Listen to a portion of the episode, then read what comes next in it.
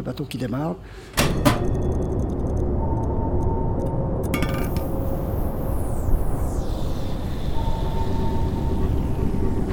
On entend une espèce de résonance intérieure. Et par-dessus, ça fait un bruit de... C'est même pas un murmure, c'est... Mais c'est l'habitude.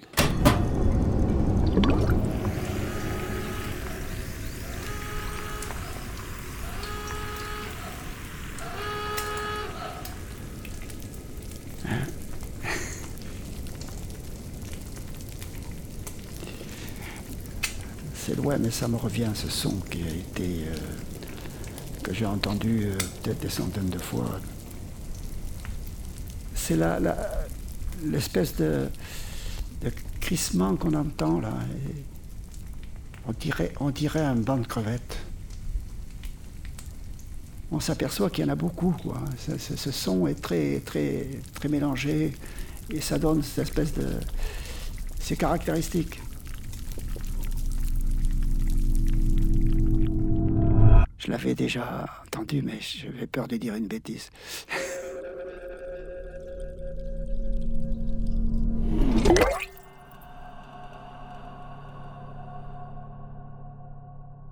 La marine, l'appellation oreille d'or, c'est pour désigner des opérateurs sonars qui ont déjà de nombreuses années à différents postes de la chaîne d'écoute sous-marine,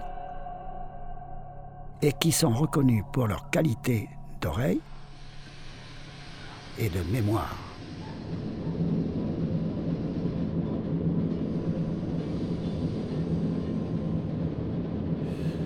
Voilà. Là, on a affaire à quelque chose de volumineux. C'est le bruit des caractéristiques d'un sous-marin. Le bruit est confiné. Un sous-marin de classe qu'il y avait à l'époque, dans les années 60-70, ça peut être le bruit qu'il y a dans la salle des machines.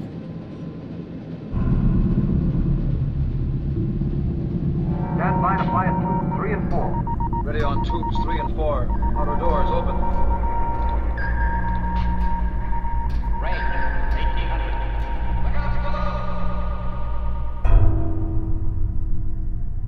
below. Donc je m'appelle Jean. J'ai été opérateur sur sonar à toutes les fonctions, c'est-à-dire simple écouteur jusqu'à responsable de poste central.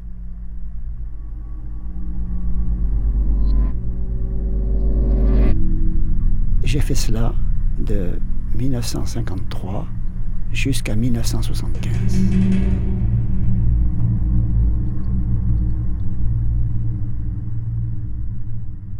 Le personnel qui est embarqué est habitué à l'écoute sous-marine. On vit à bord d'un sous-marin, c'est confiné. Hein. Tout le monde vit avec tout le monde. L'analyste a le casque des oreilles et lui, en général, n'intervient que quand il y a un contact. Et dès l'instant qu'il a décelé quelque chose, à partir de ce moment-là, c'est lui qui prend la direction des opérations. C'est lui qui va dire à l'opérateur « Tends ton oreille vers telle direction ».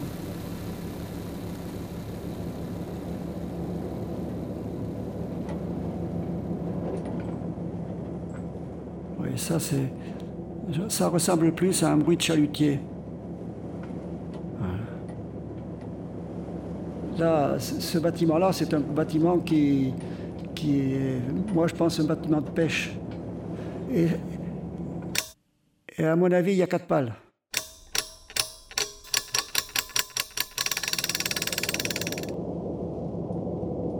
Dans ce bruit, on peut reconnaître quelque chose parce que c'est répétitif, parce qu'il y a une raie sonore qui est particulière. Ça, c'est chaque pale. Je les compte. Donc il suffit de compter combien on en a en 1 minute, ça nous donne la vitesse, et après il faut quand même diviser par 4 puisqu'il y en a, elles sont 4. L'hélice semble tourner à 240 tours minute. C'est caractéristique du bruit d'un bâtiment de pêche, ça.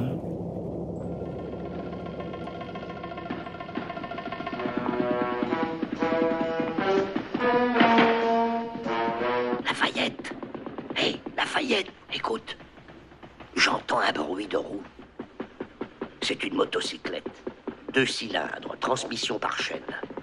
Et une roue voilée. Une roue voilée à l'avant, on dirait. Alors toi, tu attaques sur les flancs. Et moi, j'attaque quand l'ennemi est désarçonné. Chaque bateau a sa propre signature acoustique. Comme le fichier de la police avec les empreintes digitales, eh bien là, c'est exactement pareil. Ce sont des empreintes sonores qui permettent de classer et de trouver le nom du bateau qui les porte, à la condition que cette empreinte soit dans la base de données.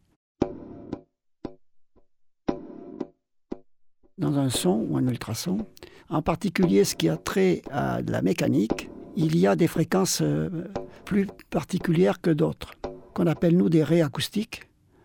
On va se repérer surtout à ces raies pour la reconnaissance.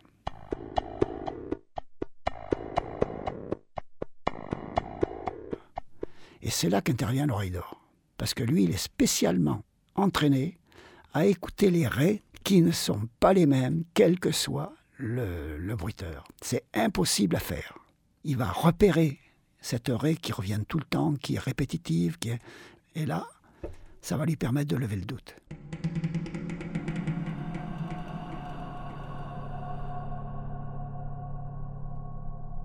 Mais quand vous faites une première détection, très très loin, c'est même pas un murmure, c'est. Mais c'est l'habitude.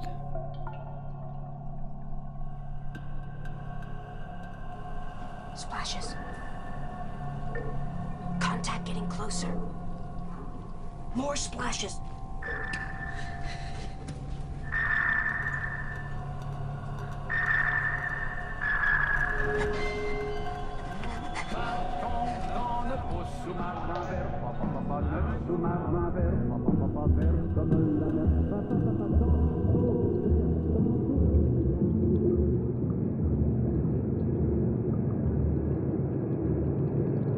Et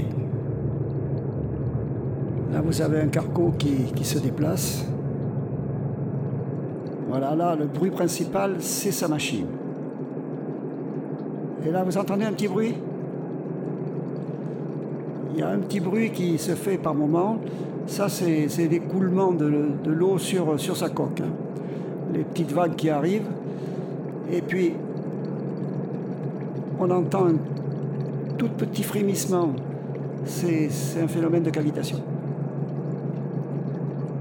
Ce sont des bulles d'air qui se trouvent avec le brassage de la mer, avec l'hélice. Il entraîne avec lui quand la mer est un peu mauvaise et il se met à caviter.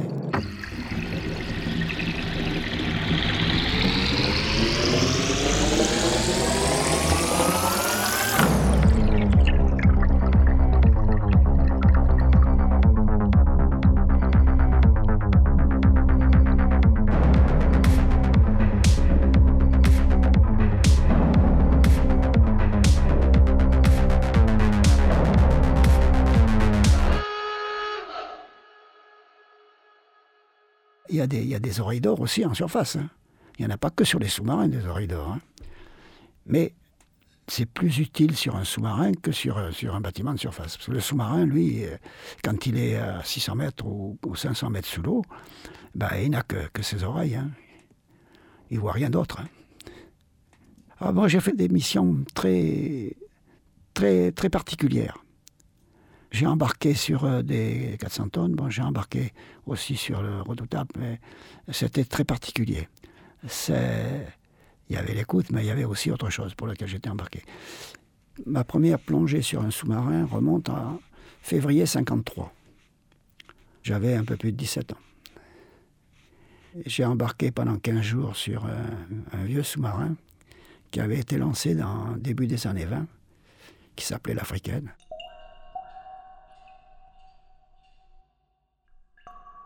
Et ce qui m'a choqué en arrivant à bord, c'est d'abord l'odeur. C'est une odeur très particulière de gazole.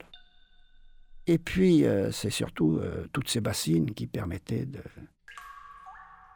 récupérer l'eau qui suintait de partout.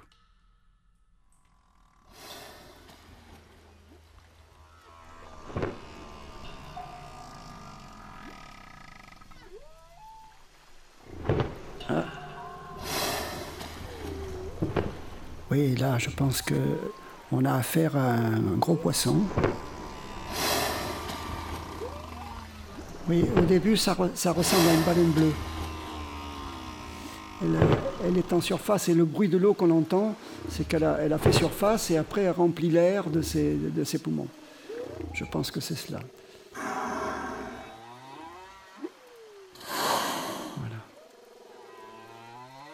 Et elle pose des rugissements. On entend là, il y a un paquet de baleines là.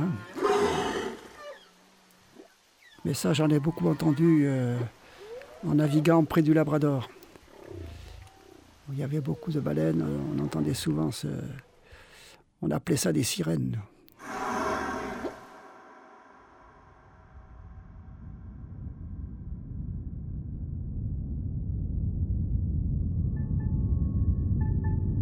Open the vents on the diving alarm. Taking a chance, isn't it? Captain wants a faster dive. You can always shut him if you don't get a green board.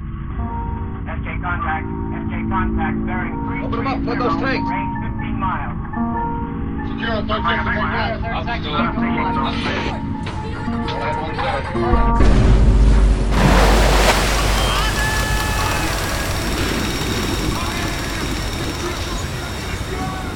Et on en vient maintenant à cette surprenante collision dans l'Atlantique Nord. Deux sous-marins nucléaires français et britanniques, deux mastodontes de plus de 100 mètres de long, se sont percutés dans les profondeurs de l'océan.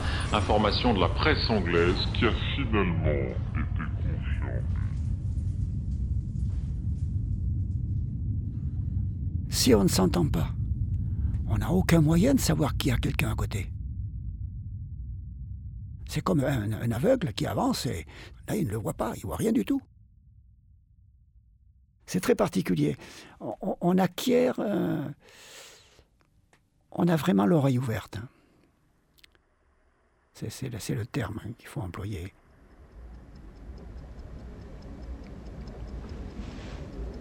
Quelque chose par le travers tribord ? Des bruits d'hélice. À 110 degrés. Un bruit d'hélice. Vers l'arrière, assez loin. Maintenant, on va voir. Un sous-marin d'attaque n'est fait que pour détruire les autres sous-marins. Tout est basé pour lui sur l'écoute et la situation autour de lui. Aucun son ou bruit ne doit passer inaperçu. Là, on rentre dans la guerre sous-marine.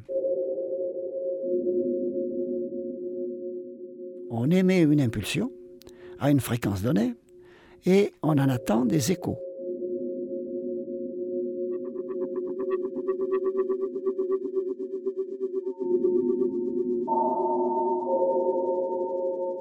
Et quand on entend des échos, souvent on entend aussi le bruit de celui qui a renvoyé l'écho.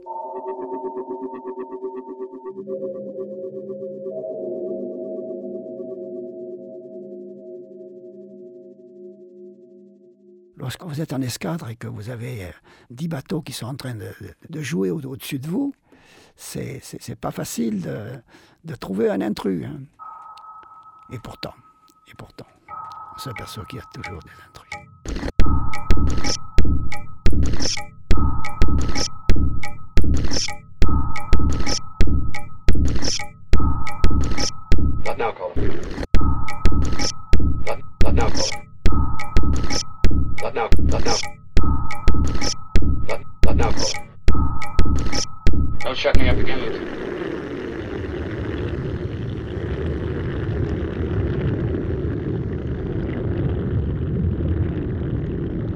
Voilà, ça c'est un sous-marin.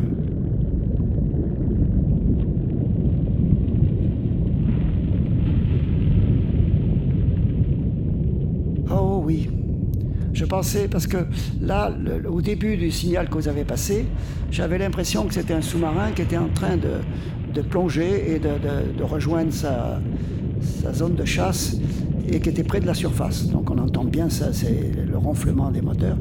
Mais effectivement, c'est un volcan sous-marin, ça, qui est en train de vrombissement.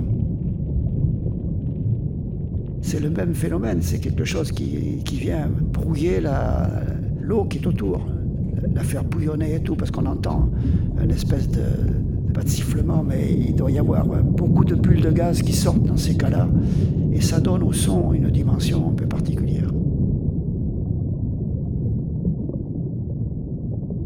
Le sous-marin a fait sa pesée, il s'est mis à une certaine immersion, et il ne bouge plus.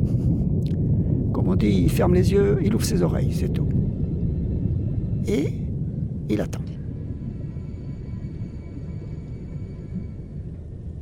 Soit il écoute avec son sonar, ou alors il a une manche qui traîne derrière lui, dans laquelle il peut y avoir une centaine d'hydrophones.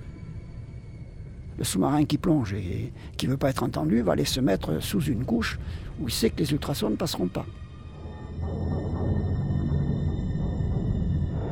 Profondeur 200 mètres. 170 meters. 210 mètres.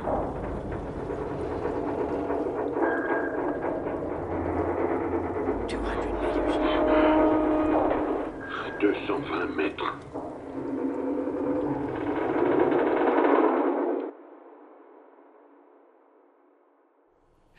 Le sous-marin nucléaire d'attaque a un niveau de bruit en dessous du niveau de la mer. Pour le détecter, c'est aussi assez difficile parce que tout est fait pour diminuer ce bruit rayonné. Mais il y a quand même la vie à bord. Il y a toujours des bruits, il y a par exemple la petite pompe qui va permettre de rejeter à l'extérieur les déchets de cuisine ou autre. Ça fait toujours du bruit. Donc pour nous, c'est discerner le vrai du faux. C'est toute la tactique de la guerre sous-marine où on peut être chasseur et chassé.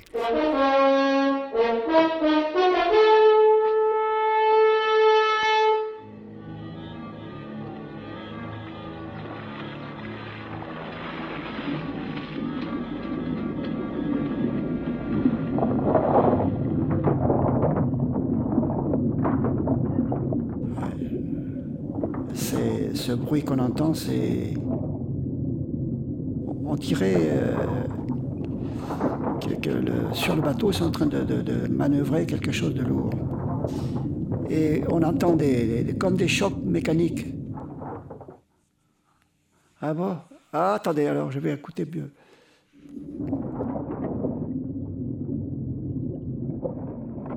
Ah oui.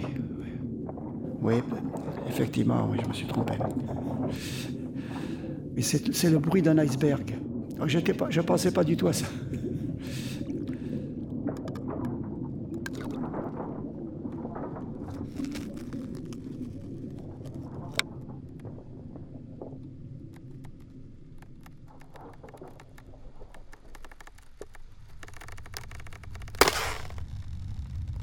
On avait vraiment peur de ces icebergs.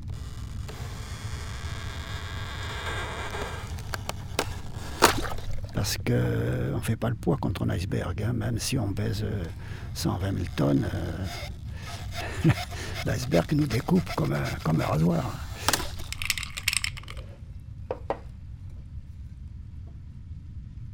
C'était l'heure de la relève à 11h. Ils étaient en train de boire l'apéro. On buvait un Ricard, voilà.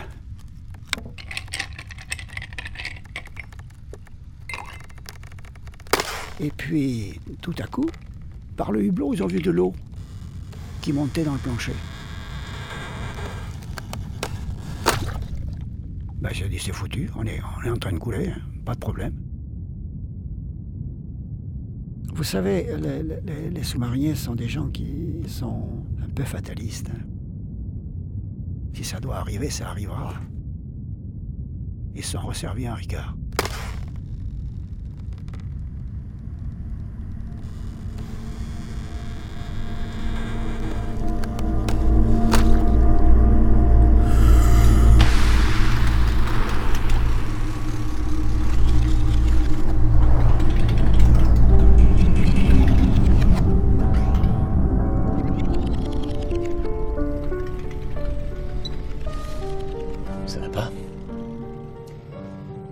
Les arbres, la verdure, ça me manque tout ça. Les étoiles, le soleil. Tu t'y feras avoir la mer au-dessus de la tête.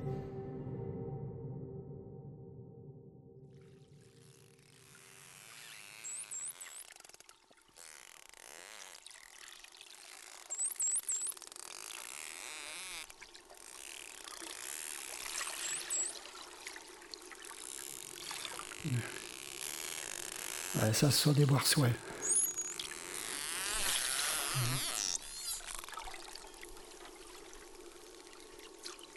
Il y a plusieurs variétés de marsouins. Il y a ceux qui ont le bec long et ceux qui ont le bec court. Et donc chacun émet un signal qui est différent. Parce que la cavité de l'intérieur de sa bouche n'est pas la même. Et donc ça ne rend pas le même son.